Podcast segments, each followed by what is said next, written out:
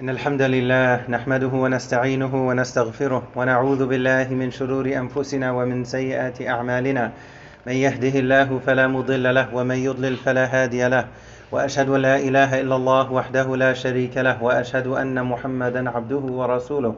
يا أيها الذين آمنوا اتقوا الله حق تقاته ولا تموتن إلا وأنتم مسلمون. يا أيها الذين آمنوا اتقوا الله وقولوا قولا سديدا يصلح لكم أعمالكم ويغفر لكم ذنوبكم ومن يطع الله ورسوله فقد فاز فوزا عظيما أما بعد when it comes to preparing for anything of significance related to this world to this life to this dunya we have we have no hesitation when it comes to preparing for it investing in it, making sacrifices for it, setting aside time, effort, and money for it because of what it means to us and because of what it could mean to us. If someone has a huge exam coming up, they're preparing so much for that, hoping that they do well, and then once they get those positive results back, as a result of those results, then other doors are going to open and they can move on to the next phase of their lives and continue to continue to grow down that path that they're trying to go. There's a lot of time, there's a lot of effort, there's a lot of money, there's a lot of sacrifice, there's a lot of lack of hanging out on Friday nights and Saturday nights because of that goal that's in mind. Because whatever that thing is, that means more to me regarding the short term, but especially the long term than going to hang out on a Friday on a Friday night somewhere doing something. That may be fine in and of itself, but you know what? This thing, just for these few weeks or these few months, I have to prioritize this because of how much it means to me and how much it can mean to me. So that's related to this life. When you look at opportunities that relate to the next life, we should have a similar approach, but ideally there would be an even higher layer of ihsan. A little bit more effort, a little bit more sacrifice, a little bit more time, a little bit more wealth invested in that. And one of these specific, unique windows of time is just a matter of a few days away. It's about a week away. And these are the best 10 days of the year, as our Prophet taught us. The best 10 days of the year. How many days do we have in the entire year? But the Prophet is teaching us these 10 specifically are unique. This is a specific window of time that you want to capitalize on, that you want to take advantage of because of what it will mean for you and because of what it can mean for your future. What it means for you, not just in terms of this life, which is part of it, but more importantly, in the next life. When you look at Surah Ibrahim, you find at the beginning of the surah, you find Prophet Musa alayhi salam reminding his people, وَذَكِّرْهُمْ بِأَيَّامِ اللَّهِ reminding his people of the days of God of the days of Allah Azza wa Jal. These are some of those days. These are very special days. So when it comes to preparing for these days, for this opportunity, how are we preparing? How much are we willing to prepare? And then as it relates to that window of time, how much time are we willing to put in to capitalize on that opportunity for good deeds? What are we willing to sacrifice? What are we willing to prioritize? What are we willing to adjust for the sake of Allah, even if it's just for those 10 days? And if we look at it as that finite amount of time, just 20, this 24 hour period known as a day repeated 10 times, that's it. It's a pretty narrow window when you think about it and compare it to the last 10 nights of Ramadan. Right? You have different opinions when, when it comes to the, the 10 nights referenced uh, at the beginning of Surah Al-Fajr. Some scholars they say wal Fajr wal ashr. These 10 nights are the first 10 nights of Dhul Hijjah. Another opinion is these 10 nights are the last 10 nights of Ramadan. And if you go with the latter opinion that this refers to the last 10 nights of Ramadan, then part of that understanding is because of Laylatul Qadr. So the last 10 nights of Ramadan are it's this amazing opportunity and we're willing to prepare for it, to sacrifice for it, to put in effort, to squeeze ourselves a little bit more than usual to try to take advantage of that opportunity. This is this is something that every Muslim does basically. So when it comes to the last 10 nights, Com- compare that philosophy, contrast that philosophy, copy and paste that philosophy to the first 10 days of Dhul Hijjah. We put in all that effort for the last 10 nights, so let's put in that effort as best we can within our capacity related to the first 10 days of Dhul Hijjah. If you look at the last 10 nights of Ramadan, there's a very special night, Laylatul Qadr. And if you look at the first 10 days of the Hijjah, there's a very special day known as the day of Arafah. The Prophet taught us, والسلام, this is day 9 out of 10 the day immediately before Eid. The Prophet taught us والسلام, that whoever fasts that day, that he hopes that their sins for the year prior to that are forgiven, and for the year that's coming, their sins are to be forgiven within that year as well. So look at, when you think of Black Friday, it's a very it's a very narrow window, but people they're willing to do qiyamul layl basically for Black Friday. Let's go camp outside. Let's go let's go outside, even if it's starting three in the morning. Let's go and do that. Why? Because I want that PS5. Because I want that X, Y, or Z, whatever it may be. Because it's worth it to me if I make that investment, if I put in that time, that effort, I make that sacrifice. Maybe sacrifice a little bit of sleep. You're not going to do that every night, but for that opportunity, we're willing to make some sacrifices for that because we see it as a lucrative transaction. We see it as something we may lose a little, but then we gain so much more in return. That's regarding a PS5. What about Khalidina fiha abada? What about ending up in Jannah forever and forever and forever?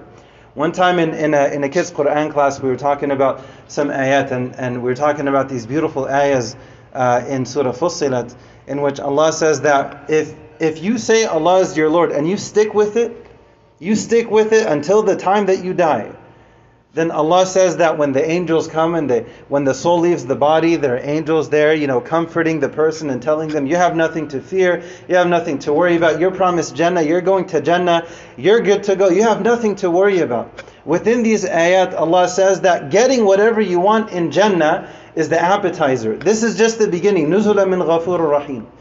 So if getting whatever you want is just the beginning, then it, makes you wonder like what is this place that we're talking about, that we're learning about, that we're thinking about, that we're preparing for. If you compare and contrast it, that's way better than a PS5. You could have 100 PS5s in Jannah if you want. You can have it, you know, IMAX, whatever, and, but it takes some effort, it takes some work. And subhanAllah, within, within that gathering, within the halaqah, one, one student they piped up and they and they asked because we were talking about like if you get whatever you want then you know and if allah is saying that is the beginning that's just that's just the appetizer then what about after that subhanallah one student asked and they were they were they were they had this look on their face. They were completely serious.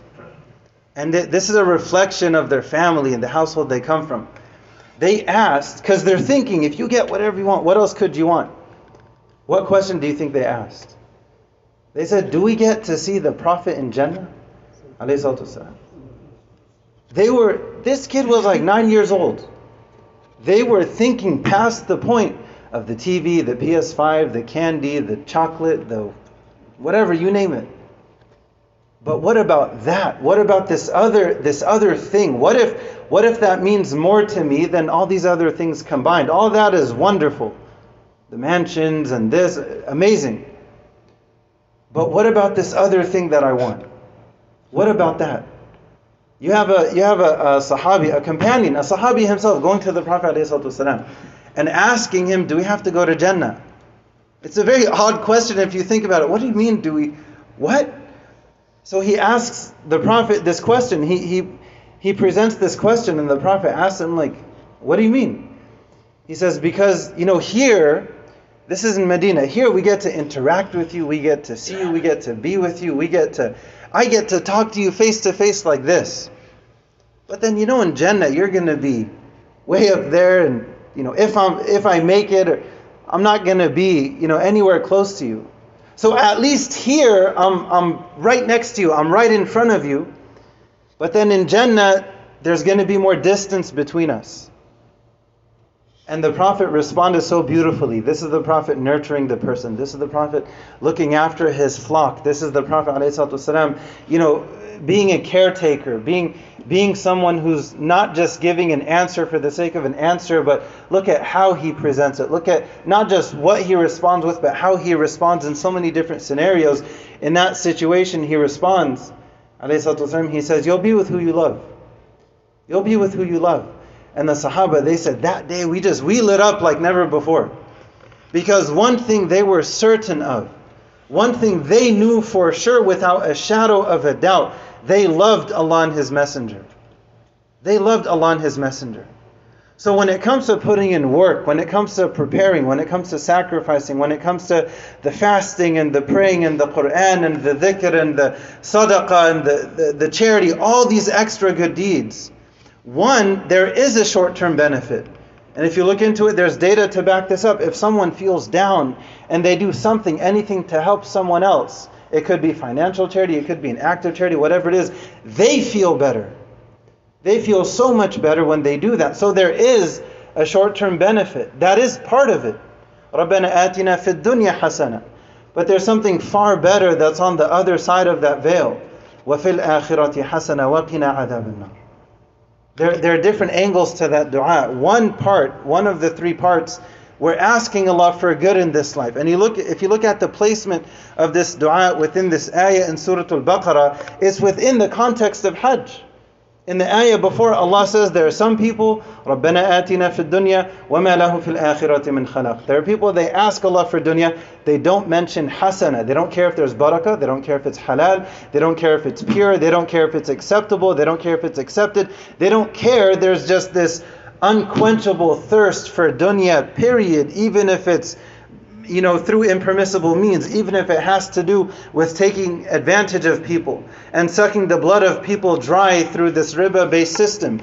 Who cares about any of that? As long as I get mine, multiply it by billions and billions, then I'm happy. That's all that I care about. Allah says there are people, they ask Allah for dunya, but for them there's nothing in the hereafter. وَمَا لَهُ فِي الْآخِرَةِ مِنْ خَلَاقٍ There's not even an ounce of anything for them in the hereafter. But then there are others, they say, رَبَّنَا آتِنَا فِي الدُّنْيَا حَسَنَةً وَفِي الْآخِرَةِ حَسَنَةً وَقِنَا عَذَابَ النَّارِ Look at the placement. Now there, there's much more context to this ayah.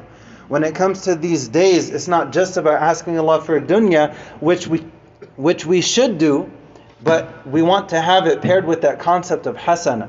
It's not just, Ya Allah, I want that job because it pays 10 times more than what I'm making now. You may see it that way, but we still pray istikhara anyways. We still ask Allah, if it's good for me, my dunya and akhirah, then facilitate it for me. But if it's not good for my dunya and akhirah, keep it from me and keep me from it. Make me content with whatever you decide. It takes a lot of courage to pray istikhara, to make that dua in those types of circumstances.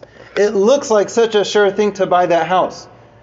But you should still pray istikhara. Why? Because Allah may show you something at times very quickly that clearly indicates no, no, no with your eyes, you see it as a good thing. But from Allah's perspective, Allah knows what's behind something and behind something else and behind something else. And Allah may divert you from something that's actually harmful for you in this life and the next. So when it comes to these days, we want to capitalize on them as best we can within our capacity. It doesn't mean someone they say, okay, I'm not going to work anymore. I'm just going to sit at home and, and, and, and pray and read Quran and do dhikr. No, your work is a form of ibadah, just reprogram the intention. That's all it is. Adjust the dial a couple degrees. You're going to do the same job. You're going to do the same thing, but you're cashing in on, on that same thing you have to do anyways, but in a different way. The intention is extremely powerful. We ask Allah to guide us and forgive us. We ask Allah to help us to reach these days and to take advantage of them as best we can. Ameen Rabbil Alameen. Wa akhiru da'wana alhamdulillah.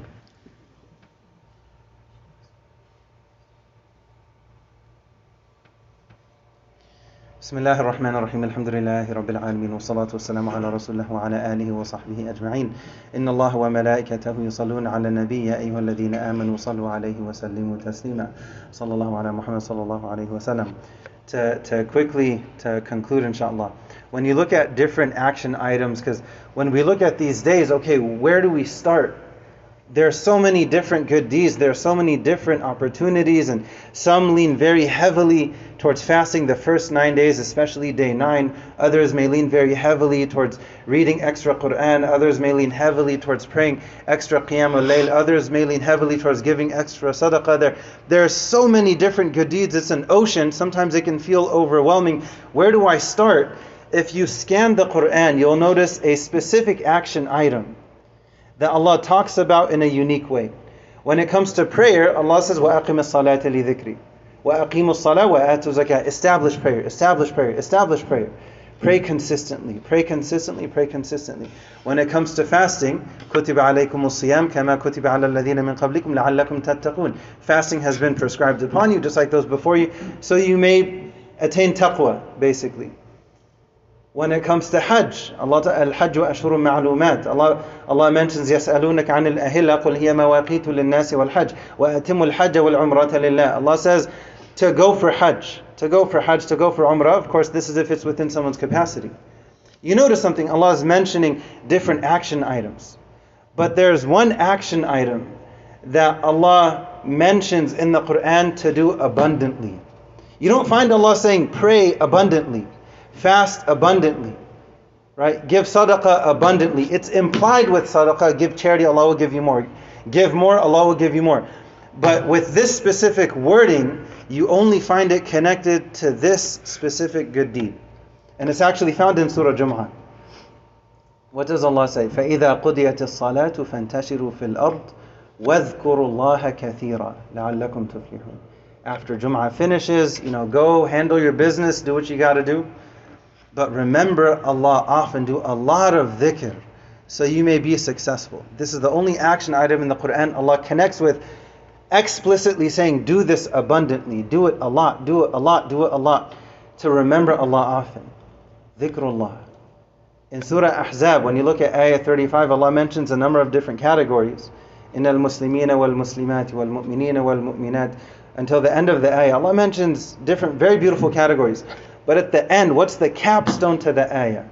وَالذَّاكِرِينَ اللَّهَ كَثِيرًا وَالذَّاكِرَاتِ The only category that Allah connects His name with is the category that specifically focuses on mentioning His name.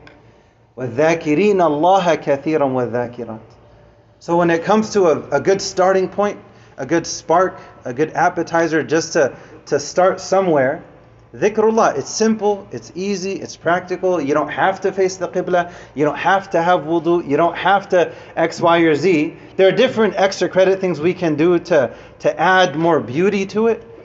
But generally speaking, we can, when you're driving home, dhikrullah. When you're going to the store, dhikrullah. When you're shopping, dhikrullah. When you're on Amazon, dhikrullah. When you're walking, dhikrullah. X, Y, or Z, whatever works for you in whatever situation in your life. Subhanallah, alhamdulillah, wa la ilaha illallah, Allahu akbar, astaghfirullah, la ilaha illallah, ya hayyu ya qayyum, so on and so forth. Right? There are many, many, many different opportunities that we have, many different adhkar that people are going to find themselves gravitating towards different ones at different times for different reasons. Listen to your heart, take advantage of that. That's your heart speaking to you. I need more salawat on the Prophet. I need more la ilaha illallah. I need more astaghfirullah. But we need to pause the screens at times and just listen to the heart. What is our own heart telling us? Allah tells us in the Quran, think with your heart. Think with your heart, reflect with your heart. Allah mentions thinking in connection with the heart specifically time and time again. We ask Allah to guide us and forgive us. We ask Allah to help us and protect us. We ask Allah to turn any and all of our hardships into ease. We ask Allah to turn any darkness that we may be going through into light. We ask Allah to turn any struggles that we have into ease, into peace, into tranquility. Ameen Rabbil Alameen. We ask Allah for what's best in this life and the next and to protect us from His punishment. ربنا آتنا في الدنيا حسنة وفي الآخرة وقنا عذاب النار. We ask Allah for special mercy that only He can give. And we ask Allah to guide us through each and every one of our affairs. رَبَّنَا آتِنَا مِن لَدُنْكَ رَحْمَةً وَهَيِّئْ لَنَا مِنْ أَمْرِنَا رَشَدًا We ask Allah to help us to prepare for these days, to take advantage of these days. And we ask Allah to accept all of our efforts during these days. Never underestimate any good deed, even smiling in someone's face. Never underestimate. Don't think to yourself, oh, I'm not doing this, I'm not doing do something. Something is better than nothing. We ask Allah to accept those some things that we try to do and we ask Allah to overlook our mistakes. ربنا تقبل منا إنك أنت السميع العليم وتب علينا إنك أنت التواب الرحيم وما أمروا إلا ليعبدوا الله مخلصين له الدين حنفاء ويقيموا الصلاة ويؤتوا الزكاة وذلك دين القيمة وأقيموا الصلاة